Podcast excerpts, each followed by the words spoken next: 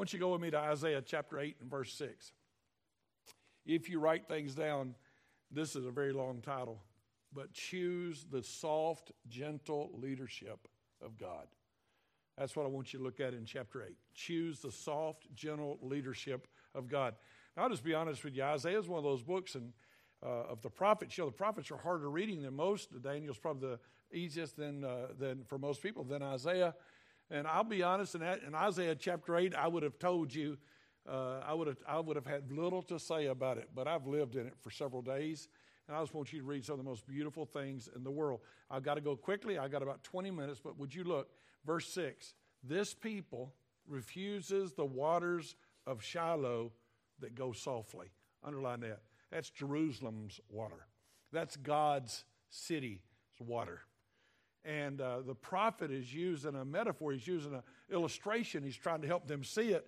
And he said, God's people are refusing the water God provides, and they rejoice in Rezin and Remaliah's son. That's Assyria. That's a wicked king, a godless king, an atheistic king, an idol worshiping king. And so, therefore, the Lord brings upon them the waters of the river, strong and many, even the king of Assyria and all his glory, and he shall come up over all his banks and uh, channels and go over all his banks. Tremendous lesson. I want to give you five things you can take home, and we should be able to get it done if you'll follow along quickly. Number one, it starts off in Isaiah chapter 8, uh, verses 1, uh, 1 through about 4. And Isaiah is going to have a kid, and the kid's name is going to be Maher Shal Albasha. It's the longest name in the Bible, and I have no idea if I said it anywhere near right. It's like four names all hooked together, according to Bible scholars. And the name was a warning. The name meant quick to plunder, swift to spoil. So God was letting Isaiah have kids, and one message is God's going to let this army come against you because you've chosen that, and that army will be quick to plunder and swift to spoil. His other son, by the way, is going to be named Emmanuel, God with us. You can have what the world offers, or you can have what God offers. You can have what God would do for you or what the world would do. And he said, You're going to find out that the world is an oppressive tyrant. God's loving and sweet and gentle and kind, but the world is hard and will hurt you. The system of sin and rebellion against God will rob you and mistreat you. Look at verse 4. All your stuff will be taken away before the king of Syria. There's a warning about the consequences of sin in those first verses. And none of us in this room can deny that God's Holy Spirit has warned us about what sin will do to us. The Word of God warns us about what sin will do to us. Almost every one of you, if you were honest, would say, When I do wrong, something inside of me tears me up. I know I'm doing wrong. That's not the preacher talking to you, and that's not your little conscience talking to you. The Holy Spirit of God saying to you, This ain't right, and you're going to get hurt. This ain't right, and you're going to get hurt. We know that we ought to choose God and His Word over the world and their Word. We have been warned. He loves us. He does not want us to hurt. He doesn't want to hurt us, and He doesn't want to see us hurt. But sin has consequences. Look, if you would, at verse 6. If, if you choose the world, you'll get the world in excess. If you choose the world, you'll get the world in excess. The word it says here, the people refused. God had put them a beautiful river that was sweet and soft and gentle flowing into their city. And yet they wouldn't trust God who put that river. They went to seek a false king, a king who didn't love God. They needed his help because they didn't feel like they could trust God. The waters of Shiloh are God's leadership, God's guidance, God's protection. The sweet, gentle, kind, meek, and lowly. That this God that we serve forces us only with love. The love of Christ constrains us. He's not hard, He's not mean, He's not beating on us, but they refuse His leadership. They refuse His leadership and they choose Assyria, a pagan nation, instead of God. And so that in verse 7 is going to overflow the banks. You, I got a gentle flowing river coming your way, going to meet your needs. But if you choose the world, when Assyria comes, she'll climb out of her channel, she'll climb out of her banks, and you will get hurt. We were in Arequipa, uh, I don't know, it might have been, I think it was 1989. And somehow, up in the mountains, we have one main river that feeds the entire city. And that one river is really almost what in the country we would have called a creek. It's not a big river. And somehow they blocked it off in the very top of the mountain, and somehow the, uh, uh, it, it broke loose and came down. It came up out of its channel, crossed over its bank, and went up to the second floor and all the houses in the avenue along the street. People were drowning, houses were destroyed. That's a perfect example. He said, You don't choose God. You don't choose God. Let me explain to you sin won't stay where it's supposed to. Sin's not controllable. Sin's going to come up out of the banks and it's going to flood over and it's going to destroy you.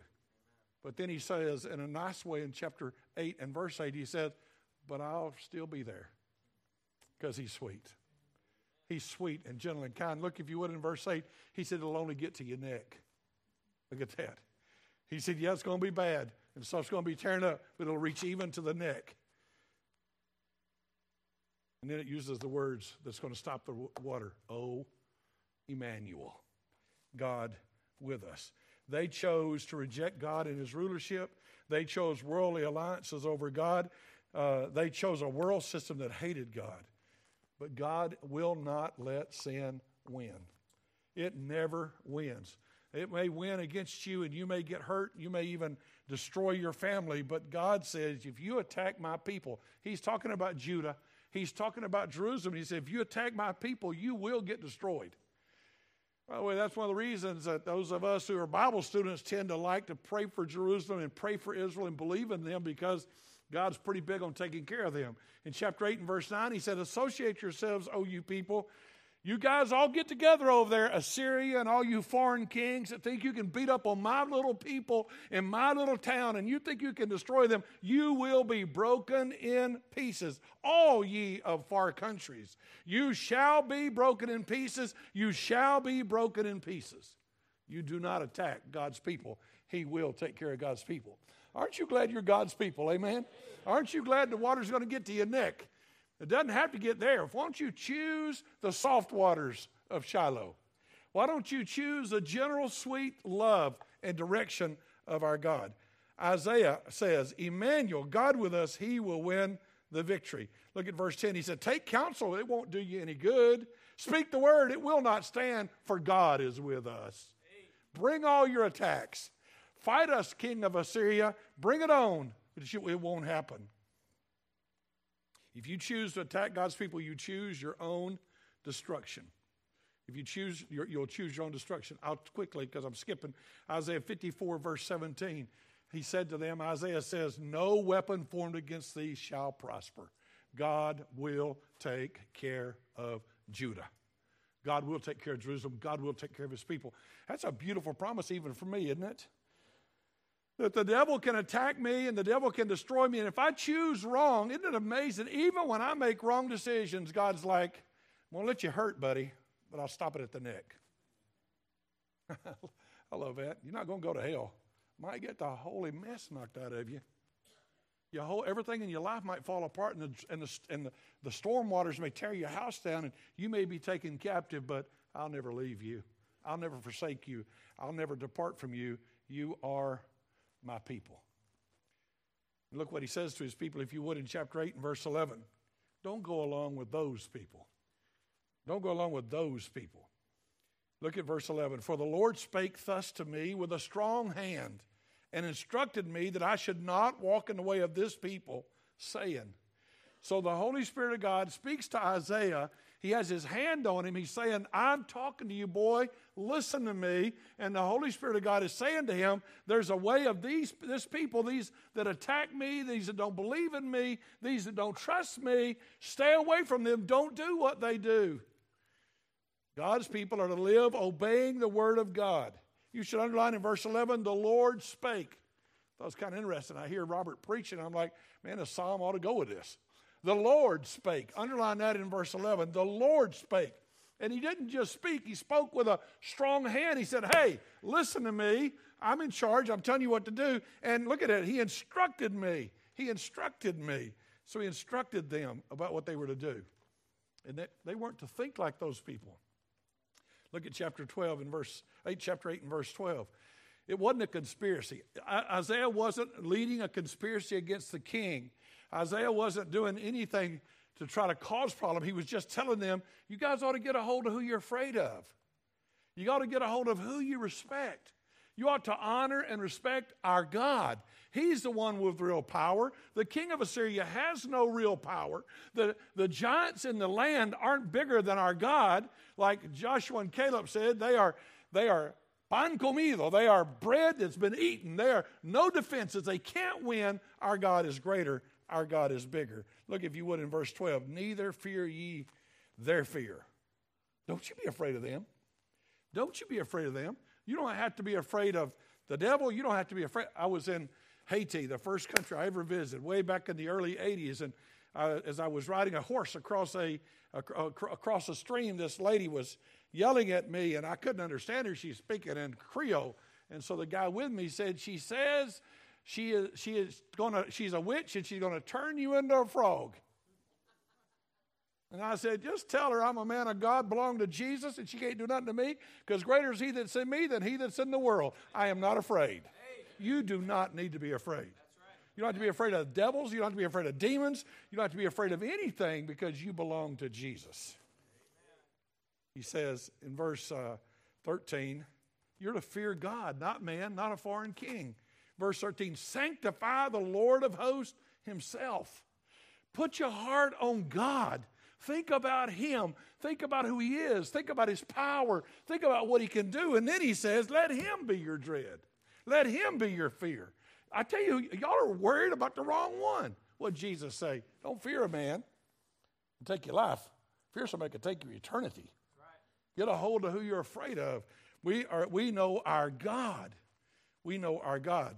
And our God has a sanctuary where He is. In verse 14, He shall be for a sanctuary. And those who rise up against our God and attack our God and, and try to hurt our God, He said, I'll be a stone of stumbling. In verse 14, a rock of offense, a gin and a snare. In verse 14, if they attack, I will, you know, see, God can protect you or destroy you. God can block you or bless you. And, and, and he said, but for a stone of stumbling, and Jesus is that stone of stumbling in the New Testament. So many people go to hell because they won't trust Jesus. They'll trust themselves, they'll trust their intellect, they'll trust others, but they won't trust Jesus. And many, verse 15, shall stumble and fall and be broken, be snared and be taken. We don't follow the world's logic. Can I get an amen there? You do not need to know what Oprah has to say about anything, really. You don't need to know what any other television host, you don't need to know what Fox News has. Let me just tell you, let me tell you how worried I am about North Korea. I am not. I really am not. I hadn't lost an ounce of sleep. Don't plan on it. You say, well, I'm worried about our president. I'm not. I got somebody bigger than a president. You say, I don't know if I can trust our president. I don't trust our president. I don't trust any president. I trust the God of heaven. You ought to get a hold of who you're looking at, who you fear, who do you believe in. We have a God. We fear God and what He can do, not man and what He can do. We run to God's instruction and listen to God and not the world's wisdom. And the verse, uh, there's just some sweet verses that just jump off the page. Look at verse 17 if you would. You ought to wait looking for the Lord. And this verse is, I don't know, maybe I feel like it's a little humorous. Because God's like, y'all need to trust me, you need to look at me, but then he hides. I just think that's funny. Look at it in verse 17. I will wait upon the Lord that hides his face from the house of Jacob. See, God's like, You're not paying attention to me. You're not listening to me. I'm not going to be that easily accessed because you just use me and abuse me. You're not in love with me. You want me to give you money. You want me to give you kids. You want me to work in your life. You want me to do everything, but you don't love me. And he says, So I'm not going to, I'm not here that accessible to you. Because God is not here to be your genie in a bottle. Can I get an amen there? God's not here to meet your needs. God's here for you to love Him and serve Him. God's not here for you to, to serve you. You're here to serve Him. I love what it says I'll wait on the Lord that hides His face. I will look for Him. Do you? Do you? Think back 45 years ago, 45 and a half years ago. I saw this girl that I liked very much, and I thought she was really special, but uh, I had to chase her. She's too prestigious for me. She told her mama I was a redneck. I was like, You don't even know what a redneck is. Because I didn't know what a redneck was. Uh, when you are one, you don't recognize one. Say amen. When she told me what a redneck was, I said, Ain't a redneck, that's somebody I know. I don't know anybody like you. You know what I did? I was, I was, I was looking for. You know what? The God of heaven's looking at you and saying, You love me? Won't you look for me? Isn't it amazing how he makes himself like a person in this verse? It's kind of like when Jesus said on the road to Emmaus, he got through talking to him and he said he acted as if he would go on. And they said, Would you keep talking to us? He's like, I thought you'd never ask. He wants to talk to you, he wants to love you and spend time with you. So they were told to hold on to what's true. Verse 16, bind up the testimony. Verse 17, I will wait on the Lord again that hides his face. Verse 18, uh, uh, God made these people to be signs and for wonders. He made his, that's who I am, that's who you are. The God of heaven's wanting to prove his great power, and he's using us to be his show and tell. He's like, watch what I can do. I got this piece of clay that ain't all that good, and I'm fixing to do something big with it. He said, Seek me. Lost people are seeking the black arts. Verse 19, the lost people are going to familiar spirits and wizards that peep and mutter. I think that's funny as all get out. That's Isaiah making fun of the sounds they make when they go in there and, do the Ouija board and all that other junk.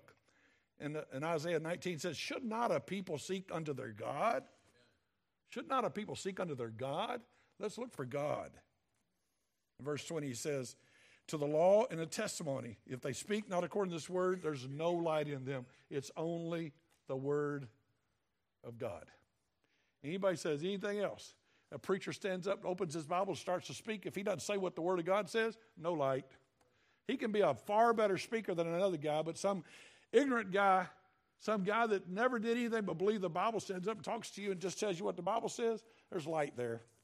Your Sunday school teacher probably has more light than Dr. Bottle Stopper, who graduated from the majority of places, because he learned what he thinks.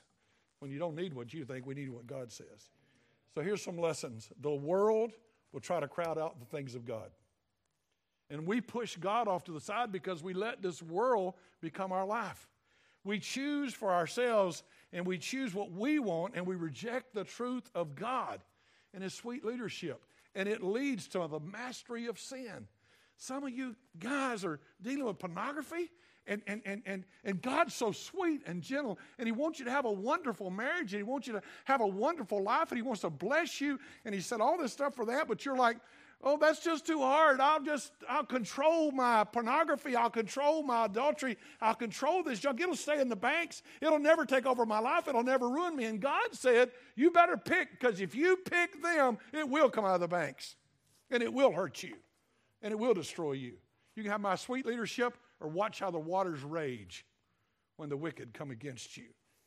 If Christ isn't our king, then a mob of passion and sin will be doesn't take long to become a slave to your lust. Sin may have a pleasure for a, season, but it will destroy you in the end. What the devil tells you is freedom is really slavery cloaked. You know, people come to church, they're like, I don't know, man, serving God, you got so many rules. Really? The truth of the matter is, the truth of the matter is, the devil tries to make you think that me having to love my wife and no other women is limiting my freedom. When in all honesty, it's giving me the greatest freedom in the world.